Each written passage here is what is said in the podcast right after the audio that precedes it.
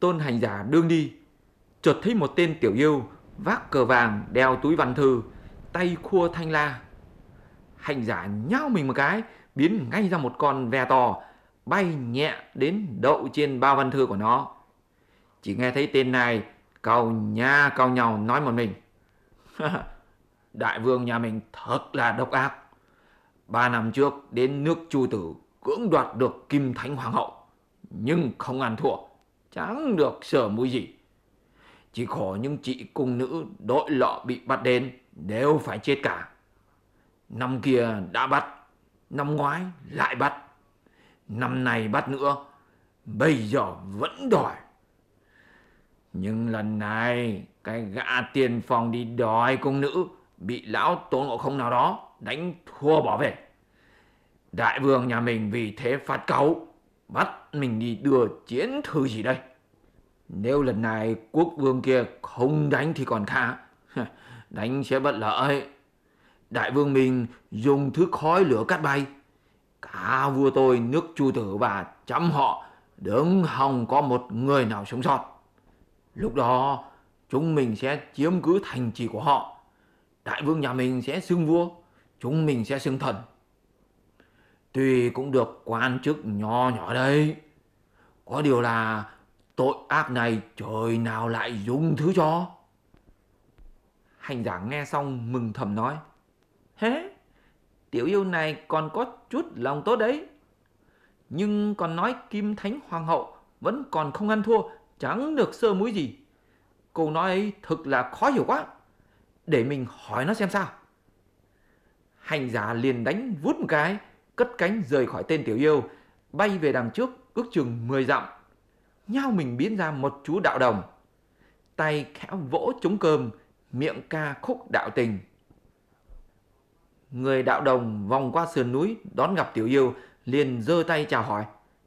Trưởng quan, ngài đi đâu thế? Ngài chạy công văn gì vậy? Tiểu yêu kia làm như là người quen biết, cười hì hì bỏ thanh la xuống, chào lại và nói. Đại vương tôi sai tôi đến nước chu tử hạ chiến thư. Hành giả tiếp lời hỏi lại. Cái món chu tử ấy đã phối hợp với đại vương chưa? À, từ khi bắt về năm kia, lúc đó có một vị thần tiên đưa cho Kim Thánh Cung một cái áo tiên ngũ sắc làm đồ tân trang. Từ khi bà ấy vận tấm áo vào, khắp mình từ trên xuống dưới cứ như mọc ra gai nhọn vậy. Đại vương nhà mình hễ hơi chạm vào một tí là lòng bàn tay lại đau buốt. Không biết là duyên cớ gì. Cho nên trước sau vẫn chưa hề được sửa mũi. Sáng hôm nay, đại vương tôi lại sai người đi đòi cung nữ hầu hạ. Bị cái lão tôn ngộ không nào đó đánh bại. Đại vương tức giận. Sai tôi đi hạ chiến thư. Ngày mai sẽ giao chiến với y đấy. Thế đại vương có buồn không? Chính vì chuyện này mà đại vương buồn đấy. Chú đến hát một bài đạo tình để ngài giải buồn đi. Tên tiểu yêu nói xong, hành giả khoanh tay lui đi. Tiểu yêu lại khua thanh la đi tiếp về hướng Chu Tử Quốc. Một lát sau, hành giả lộn trở lại, giơ gậy sắt đánh vào đằng sau gáy tên tiểu yêu một nhát. Tên này vót óc gãy cổ, tòi mạng ngay tại chỗ.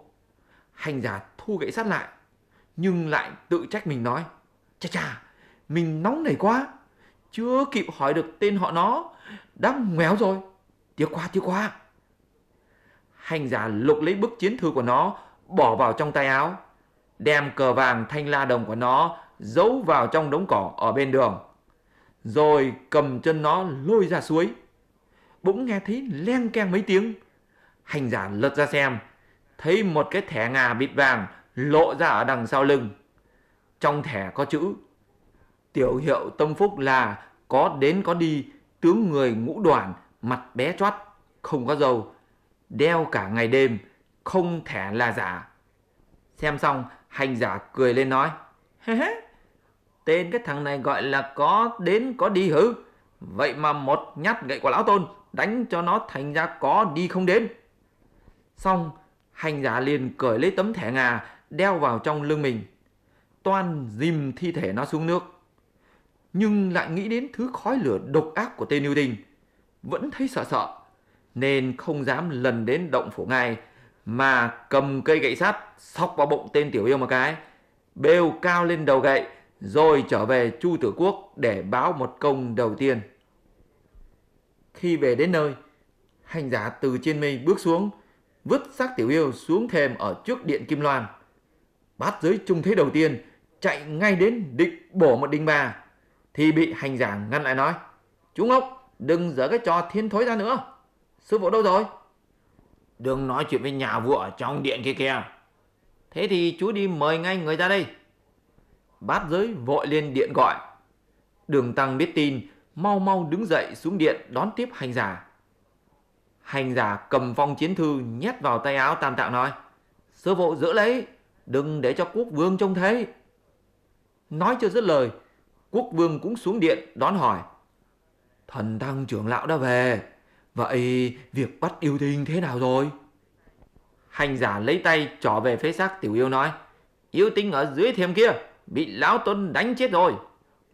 Quốc vương vội đến xem xong rồi nói, đúng là yêu tinh đấy, nhưng không phải là trại thái tuế. Bệ hạ nói đúng đấy đây chỉ là một tên tiểu yêu đi báo việc, nhưng nó xấu số gặp phải lão tôn, đánh chết nó trước, bêu về báo công đây. Giỏi giỏi lắm. Thật đáng ghi công đầu. Ở đây quả nhân thường sai người đi dò thám, chưa hề được một tin thật. Thế mà thần tăng vừa mới đi đã bắt được một đứa mang về. Thật là thần thông quảng đại. Nào, đem rượu nóng ra đây để mừng công thần tăng. Hãy khoan đã, uống rượu chỉ là việc nhỏ thôi. Tôi hỏi bệ hạ, khi kim thánh hoàng hậu đi, có để lại một vật gì làm kỷ niệm không? Ngài đưa cho tôi một vài thức nào? Quốc vương nghe hành giả nhắc đến chuyện đó, chẳng khác gì gươm đâm vào ruột. Không nhịn được, cất tiếng òa lên khóc và nói, đã không từ dã khi ly biệt đâu có vật gì để làm tặng.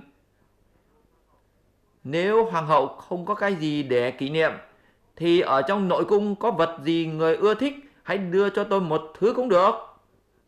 Ngài cần làm gì? Tôi thấy yêu tinh nó phóng khói lửa, tung cát bụi, thực khó mà thu phục được. Nếu có thu phục được chăng nữa, lại sợ hoàng hậu thấy tôi là người lạ, không chịu theo về nên cần phải có vật gì làm bằng thì người mới tin và theo tôi về đấy chứ quốc vương nghĩ một lát rồi nói à đúng rồi, trên các trang điểm trong cung chiêu dương còn một đôi xuyến vàng, là đồ mỹ trang kim thánh cung thường đeo ở tay chỉ vì hôm ấy là ngày đoan ngọ, thay đổi ăn vận đồ ngũ sắc, cho nên để lại không đeo đi. Chỉ có thức ấy là nàng ưa thích nhất. Nhưng quả nhân không muốn nhìn thấy. Mỗi khi nhìn vào như trông thấy mặt nàng, bệnh lại nặng thêm lên. Thôi, bệ hạ hãy gác chuyện đấy lại. Nếu không tiếc thì đưa cả cho tôi mang đi. Bằng không có thể để lại một chiếc cũng được. Nghe hành giả nói vậy, quốc vương liền sai Ngọc Thánh Cung lấy xuyến vàng ra, cầm đưa cho hành giả. Hành giả đỡ lấy giấu vào trong áo, rồi lộn lên trên mây, vút một cái đã tới trên đỉnh núi Kỳ Lân, tìm đến nơi cửa động. Đường đi, bỗng nghe thấy tiếng người ồn ào, hành giả liền dừng lại xem xét. Hóa ra là có chừng 500 tên đầu mục lớn nhỏ canh cửa ở đấy và đang bày trận dồn quân ở trước động giải trãi. Thấy vậy, hành giả không dám tiến lên mà quay mình trở lại chỗ đánh chết tên tiểu yêu. Tìm lấy lá cờ vàng và thanh la, đón gió cầm quyết. Nhao mình biến ngay ra đúng hình dáng tên có đến có đi. Rồi mới cung keng gõ thanh la đồng, đi thẳng về động giải trãi. Vừa đến nơi, đã nghe thấy tên đời ơi ra hỏi. Có đến có đi đã về đấy hư. Hành giả trả lời ngay. Vâng, đã về đây. Đi mau lên, đại vương đang ngồi ở nhà lột ra, đợi anh về trả lời đấy. Nghe tên đùa yên nói xong, hành giả liền dạo bước khua thanh la vào đến lần cửa thứ hai. Thấy một ngôi đình tám cửa sổ sáng quắc. Ở gian giữa đình có một cái ghế chéo rát vàng. Tên ma vương ngồi chiếm trệ ở trên ghế chéo. Hình dáng tên này mang tai vàng kịch, làn tóc sễ, đầy miệng xám xì bộ răng xiên, quanh mép xồm xoàm râu quai nón, lún phún đầy lông như đắp chiên, mắt chối như hai quả chuông đồng, tay cầm chày sắt tựa ma thiên. Hành giả trông thấy khinh bỉ ra mặt, không cần lễ phép gì hết. Chỉ quay mặt nhìn ra bên ngoài, cứ việc khua thành là. Ma vâng trông thấy hỏi, mì đã về. Hành giả không trả lời. Ma vương lại hỏi, có đến có đi, mi đã về ư? Hành giả vẫn không trả lời. Ma vương chạy đến túm lấy hỏi, tại sao đã về nhà, mi còn khua thanh la, hỏi lại không nói. Hành giả quẳng thanh la xuống đất rồi mới nói. Sao vậy sao vậy cái gì? Tôi đã bảo tôi không đi. Ngài cứ bắt tôi đi. Đi tới bên kia đã thấy vô số là người bày thành trận thế. Vừa trông thấy tôi họ kêu âm lên là bắt yêu tinh bắt yêu tinh. Rồi xô đến lôi kéo bắt vào trong thành đưa đến chỗ quốc vương. Quốc vương liền truyền đem chém. May có các quan mưu sĩ căn lại nói là hai nhà tương tranh không giết sứ giả.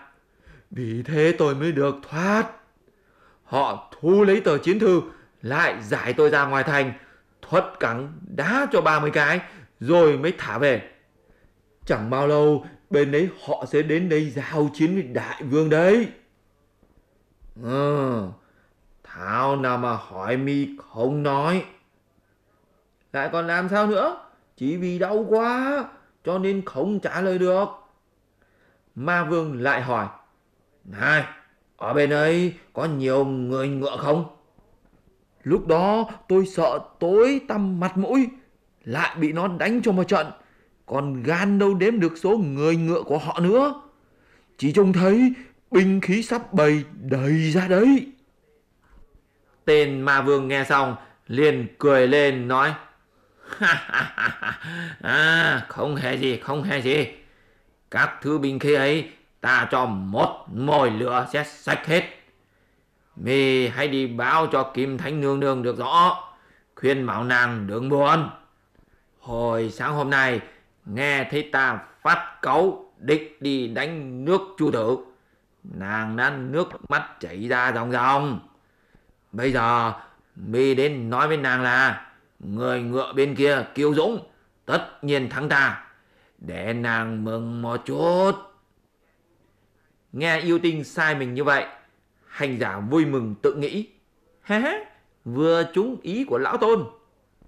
Nghĩ rồi Hành giả thản nhiên Chuyển sang cửa nách Xuyên qua chính đường. Ở nơi đó đều là nhà cao cửa rộng Không như cung cách ở đằng trước Khi đi đến cung điện ở đằng sau xa trông thấy cửa vẽ tráng lệ. Đó là chỗ ở của Kim Thánh Nương Nương. Đi vào bên trong thì nhìn thấy có hai con cáo và hươu thành tinh đều cải trang thành hình dáng gái đẹp đứng hầu hai bên. Kim Thánh Hoàng hậu ngồi ở chính giữa, tay chống lên cằm, hai mắt đẫm lệ. Quả thực là hình dáng yêu kiều, chẳng son chẳng phấn, tóc để xõa trao mày trao mặt, lệ chứa chan. Hành giả bước lên chào Kim Thánh cùng Hoàng hậu. Chào ba! Nhưng lại bị Kim Thánh cùng Hoàng hậu mắng lại. Tên ma quái xóm xỉnh khốn nạn này thật là vô lễ. Ta ở nước Chu Tử cùng hưởng vinh hoa với nhà vua. Tử quan thái sư tề tướng trông thấy ta cũng phải cúi dạp mình xuống đất, không dám ngửa mặt nhìn. Đồ man dợ này cớ sao chỉ nói chào bà Mi là cái tuồng quê mùa ở đâu đến đây thế